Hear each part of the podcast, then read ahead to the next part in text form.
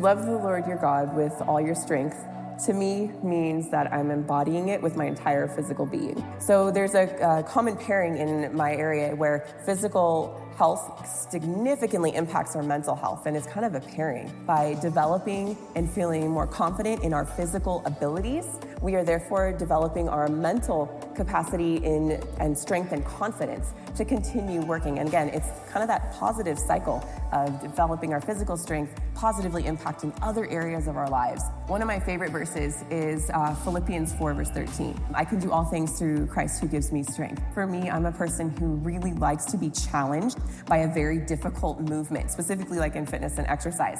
Big complex movements are my favorite because you have to put so many pieces together, just like we do in our lives. We put so many pieces together to make something work well. So, just like that, in developing our strength, we enjoy doing the hard things, but then how can we be ready to do those hard physical things? If we think about that in the service of God and how we can grow, how can we go beyond what our comfort zone is and say, you know what? It's okay, I'm gonna take a leap of faith and I'm gonna push myself. We can challenge our self limitations because God knows what we can do. All right, and He has faith in us, even when we don't have faith in ourselves, to challenge ourselves to the next level of whatever it is we feel like we should be doing. So we trust the process. We, we have faith in that process that we can grow and we can challenge ourselves and we can build up our, not just our physical strength, but our mental strength as well.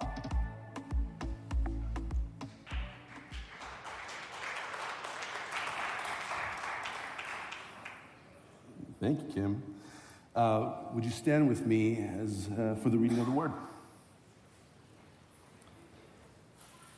We're reading from Mark 12, 28 to 38, 30, 31, and it says this One of the scribes came near and heard them disputing with one another, and seeing that he answered them well, he asked him, Which commandment is the first of all? Jesus answered, The first is, Hear, O Israel, the Lord our God, the Lord is one. You shall love the Lord your God with all your heart, and with all your soul, and with all your mind, and with all your strength. The second is this you shall love your neighbor as yourself. There is no other commandment greater than these. Have a seat. Uh, welcome, everyone. Welcome, everyone. My name is Pastor Icky Taimi. I am the senior pastor of the church, as you can see. I say that in jest because, because uh, the conference that we used to work for before, every time I would go into the conference office, I'd walk around and someone at some point in the day, maybe even twice a day, they would say, Hi, Icky. And I'd be like, Yeah, hello, hello. How's it going? And I'd have this conversation with this person as Icky Taimi. Uh, I'm not a preacher like Icky, though, so, you know. Low expectations, please.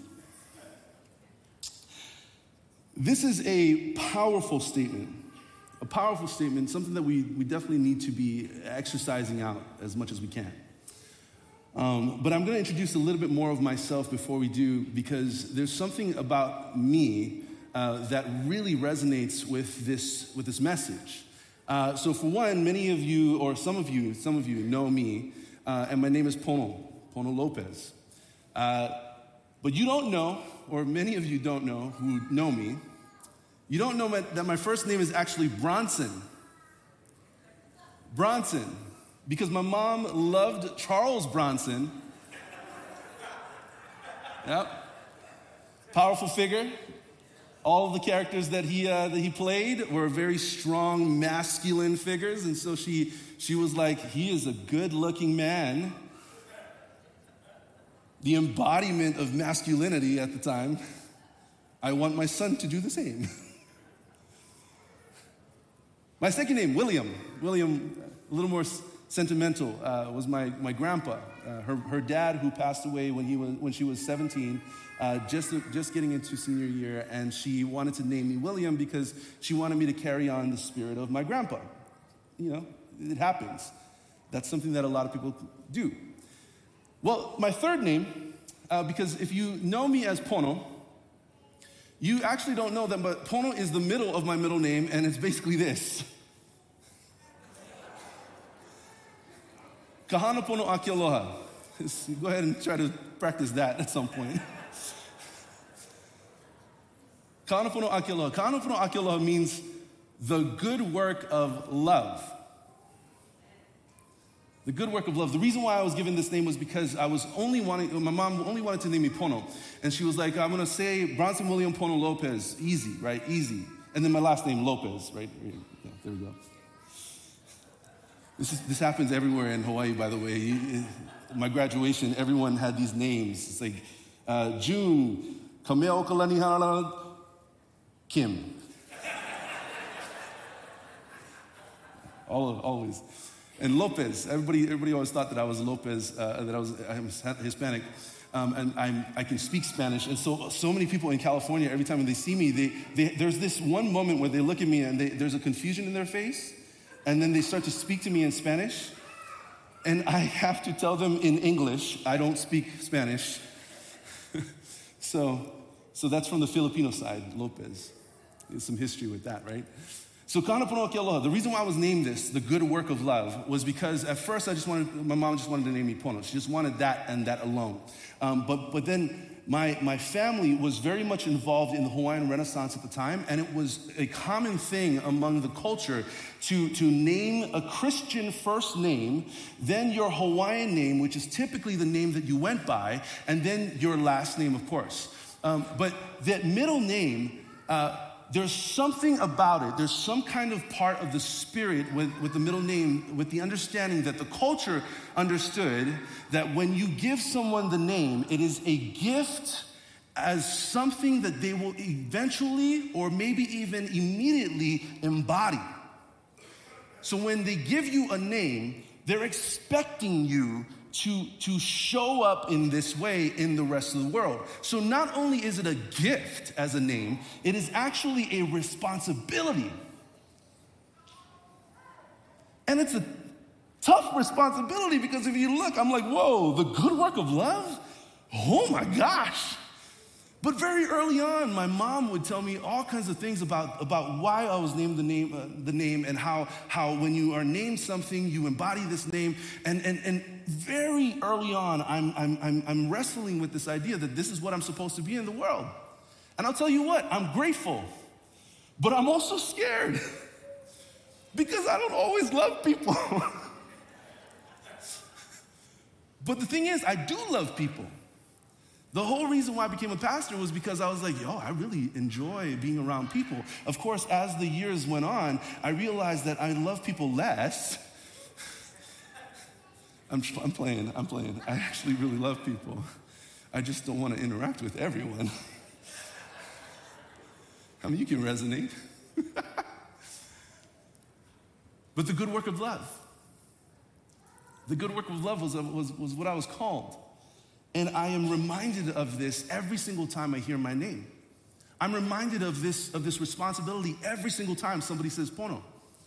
When they go Pono, I'm like, ooh, I need to show up in this moment as a, as a good human being to you. But that's because of, of, of, of the gift. That's because of, of this almost commandment that somebody had given me at one point and said, This is you. This is how you're going to show up and you're going to keep on doing. Be the good work of love. And when I think of the work of love, I think of something my mother in law said to me when I, when I asked uh, for her permission to marry my wife. And she said this There are going to be moments in your marriage that are full of joy and love and fun and excitement.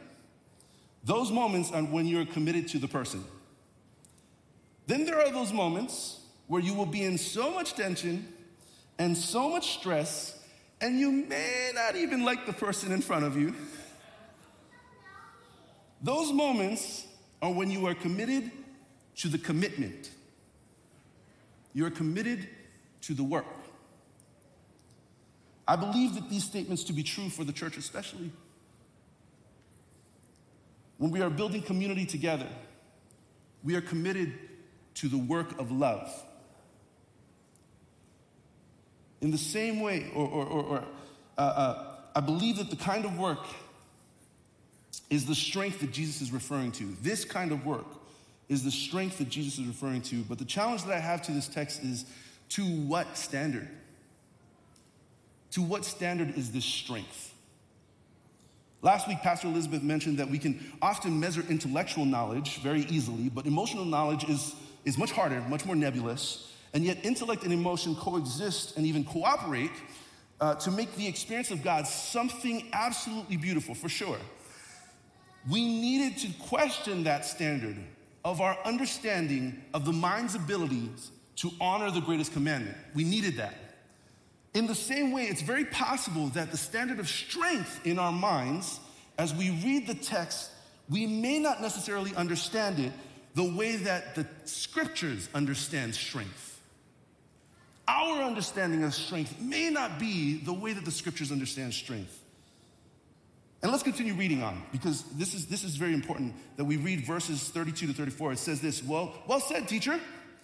The man rep- replied, You are right in saying that God is one and there is no other but Him. To love Him with all your heart and with all your understanding and with all your strength, and to love your neighbor as yourself is more important than all burnt offerings and sacrifices. Verse 34 it says this When Jesus saw that he had answered wisely, he said to him, You are not far from the kingdom of God. And from then on, this is my favorite part, no one dared ask him any questions. So, my question is this why, why not? Well, why not ask more questions? Well, to the first century Jewish person, this is his standard answer. What Jesus gives is a standard answer. What the man then accepts is a standard answer. But there's a disconnect happening here that, that, causes them to be silent. There's something going on that causes them to, to, to question this, and all of a sudden, because they're having this great debate this, this back and forth debate that's happening throughout this, this, this whole chapter. And by this point, they are done. They, they, they, they're silent. So there's a disconnect that happens that causes them to be silent, and it's something, it's something weird. And so, because if Jesus is stating a standard answer, what did they expect him to say? That's my question. It could be that there might, be, might have been confusion there might have been some kind of confusion as to which commandment was the most important. For sure. Maybe, maybe that. Or it could be that the standards shifted a bit. The standards shifted a bit since the laws were written. The standard work of the Jewish community in the first century was very muddy at the time. And it's likely that the Roman occupation was so oppressive that the community couldn't unify under one single banner. And so every group had their own standards, had their own way of life, had their own understanding of the scriptures, and they couldn't agree on what was most important. Sound familiar? This is very familiar, almost too real. And the different sects of people were trying to survive and revive. Revive their culture, revive their way of life, revive their their understanding and relationship with God, even. It's hard to do this when your strength is beaten down by a world power like the empire. Sound familiar? So, this is the standard. This is the standard that Jesus refers to. Is this it? The division, the separation, the infighting, the oppression. Is this the standard of strength? The standard of people divided and reacting to oppression in their own way? Or is it something else? Is it something different? Reuven Kimmelman, a professor of classical rabbinic literature at Brandeis University, has this to say about the word strength from Deuteronomy 6, from which Jesus is referring to. The word strength is me'od. Everybody say me'od. Me'od has a double meaning here. First, it means might, might, suggesting you must love the Lord with all your might. Second, it connotes financial means, suggesting you must love the Lord with all your wealth and possessions. I'm laughing because I don't have money.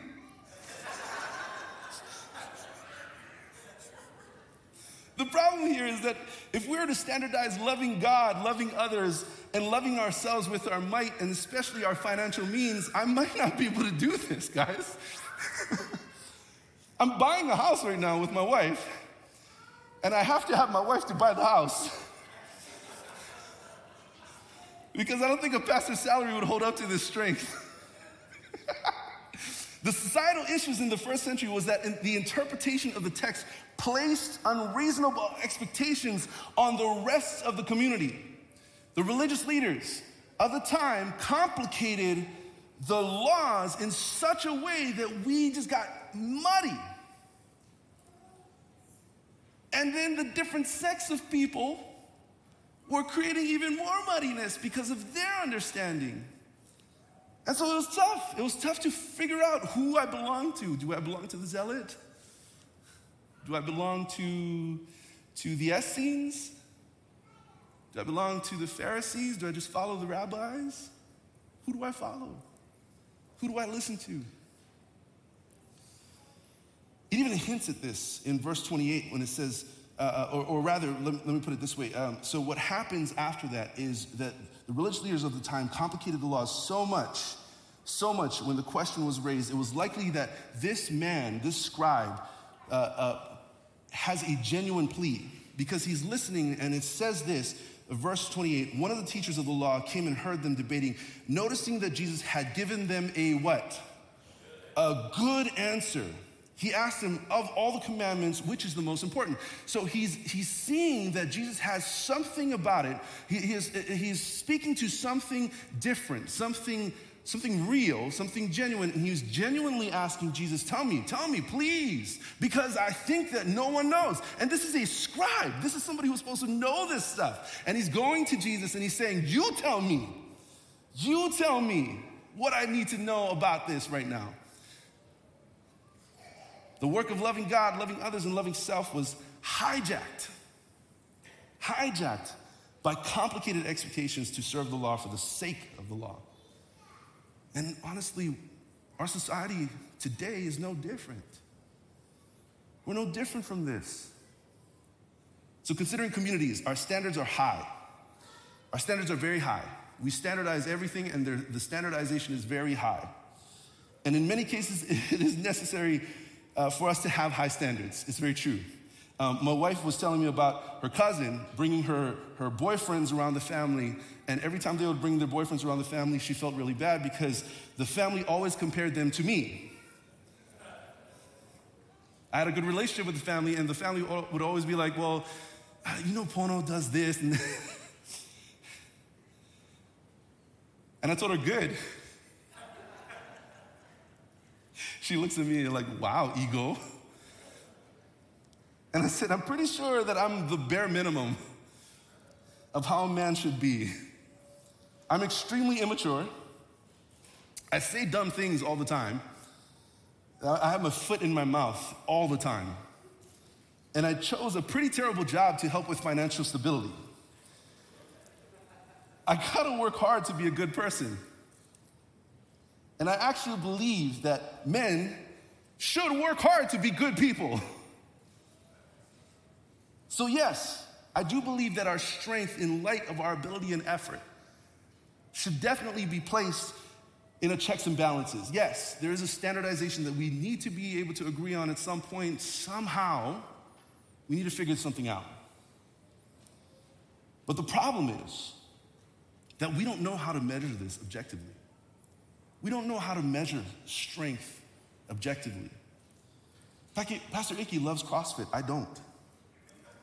If we measured love and care toward God and ourselves with the ability to lift weights on a bar like Pastor Icky does, then I'm, I'm in trouble, guys. Or if we measured our mind's ability to process intellectual information only and never the growth of the intellectual information, then, then we're, we're struggling. We're struggling to love God well. Then everyone on Twitter, especially, is definitely far from loving God. You know, we've been mentioning professors lately. And, and I had this professor once, John Webster, Dr. Webster.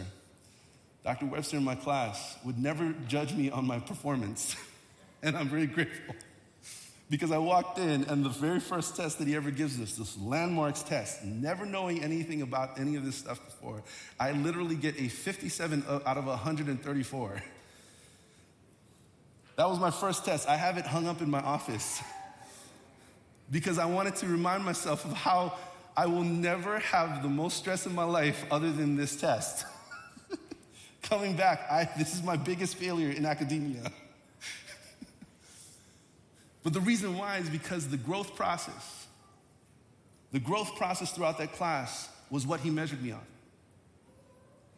The process of going from this failure to something different, to more, to different, to mature. Or how about measuring able bodied people against people with disabilities? Our high standards of worship as love for God tells this group of people that you're not enough. There are times more often than not that our interpretation of the commandments of God, even the greatest commandment, tell people that they are not enough. Our interpretations of rigid religion through the lens of rigid religion. Tell people that they don't belong. They, they, you shouldn't be here because you're not here. Our standards of strength with our bodies, with our minds, and ultimately our souls can't hold up against our standards of rigid religion.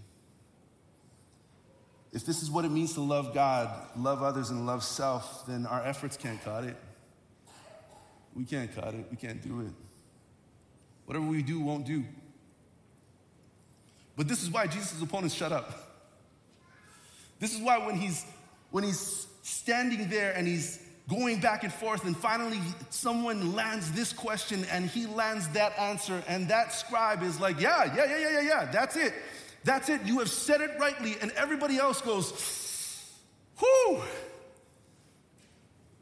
The disconnect is there, but the connection happens right at that very moment. This is why Deuteronomy 6 is Jesus' mic drop, because Deuteronomy 6 is a reminder of the core values, the core strength of what it means to live life as we do. In love with God, in love with others, in love with people, this is what we do. We do this very thing. Deuteronomy 6 is exactly that reference, and everybody is reminded in that very moment that this is how we interact in the world. All of these things that we have overcomplicated may be different because we are now here. That's right. Jesus just clarified everything and demolished so much in that very moment that it was hard to respond. It was difficult to respond. And Jesus' understanding of strength is not a new understanding, but an ancient understanding. This value of strength is a value of effort and effort almost exclusively. And it is a value of commitment and commitment almost exclusively. So Jesus is saying that our strength is that we are committed to doing this to loving God, loving others, and loving self. We're committed. This is what strength looks like the commitment to do this. And he references Deuteronomy 6, and, and, and, and there's so much packed into that. And we hear this more. Uh, uh, the reference that, he take, that takes place uh, even goes even further in verses 4 through 9, and it says this, and it's good thing. Hear, O Israel, the Lord is our God, the Lord alone. You shall love your God with all your heart, with all your soul, and with all your might. Keep these words that I am commanding you today in your heart. Recite them to your children and talk to them when you are at home and when you are away, when you lie down and when you rise. Verse 8 says this Bind them as a sign on your hand, fix them as an emblem on your forehead, and write them on the doorposts of your house and on your gates. Professor Kimmelman comments on verse 8 especially, and he says this this verse, verse 8, refers to tefillin a small leather box with straps that Jews wear during prayer. They are placed on the upper arm, across from the heart, and on the head between the eyes. The boxes contain parchment scrolls with verses from the Shema in Hebrew. Tefillin connects to the meaning of me'od as might. Symbolically, tefillin are a means of harnessing one's might. Physically on the arm, emotionally on, in the heart, and, it, and intellectually between the eyes. It somewhat follows the model of the Exodus 30, 13, 9, and 16, where the tefillin worn on the hand evokes God's mighty hand delivering the Israelites from the bondage in Egypt. Deuteronomy 6 also references the same deliverance. The same deliverance in verse 10, it says this When the Lord God has brought you out into the land that he swore to your ancestors, to Abraham, to Isaac, and to Jacob, to give you a land with fine, large cities that you did not build, houses filled with all sorts of goods that you did not fill, hewn cisterns that you did not hew, vineyards and olives, olive groves that you did not plant and when you have eaten your fill, take care that you do not forget the Lord who brought you out of the land of Egypt and out of the house of slavery. It was not by their hand that they were delivered. Let me put it differently it wasn't their strength that saved them and built things, it wasn't their strength to the Jews, the one true God was the only strength that could do the work of the work. The only thing that Deuteronomical law commands the reader, and this is their strength, this is the people's strength right here, is that they don't forget the Lord. That's your strength. Don't forget the Lord. That's it. This is how you love God, love others, and love yourself. You don't slave over the work just to slave over it. You don't work all of it until you're just gone, until your entire soul, your nephesh, is just gone. That's not what strength looks like.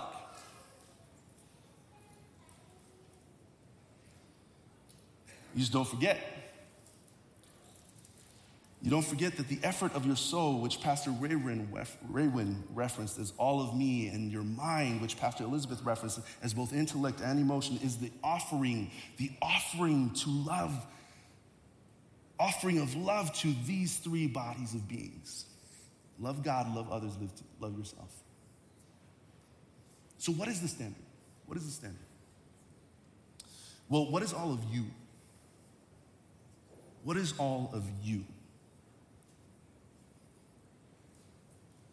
My very first yoga class that I ever took.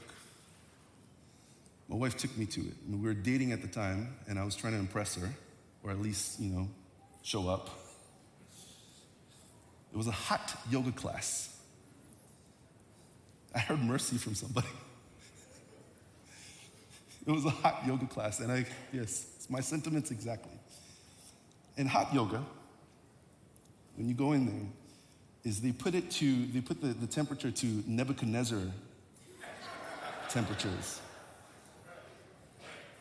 As if they're trying to prove something. And, uh, and my wife bought me a, a, a, a, mat that was my size, which was very, very helpful. Um, later on, I realized that I had put it on the wrong side. And I'm sweating profusely, as I normally do. But in hot yoga, in the fiery furnace, there's more of me on the ground. And I'm doing down dog and I turn into down whale. It just doesn't work.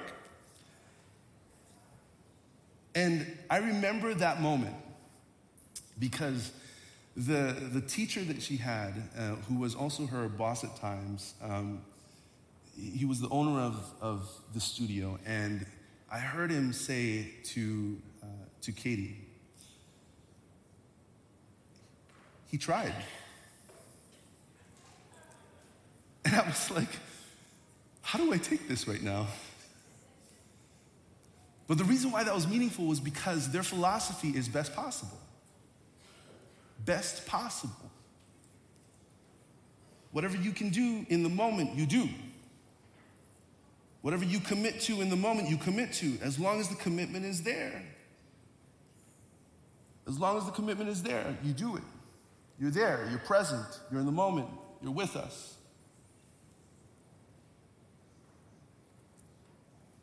I believe that your strength will always, always refer to the commitment you give to God, people, and yourself. What is all of you?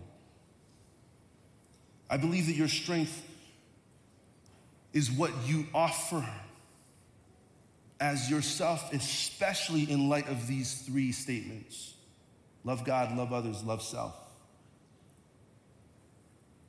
That is the call. That is the call of strength that God is calling us to. The, the Jewish community recites Deuteronomy 6 twice a day. This is a prime example of what it means to be committed to the commitment. Twice a day. Morning when you wake up, in the evening when you go to sleep. Commitment. What is all of you? So here's my question. Here's my last question. In what ways does your strength show its commitment?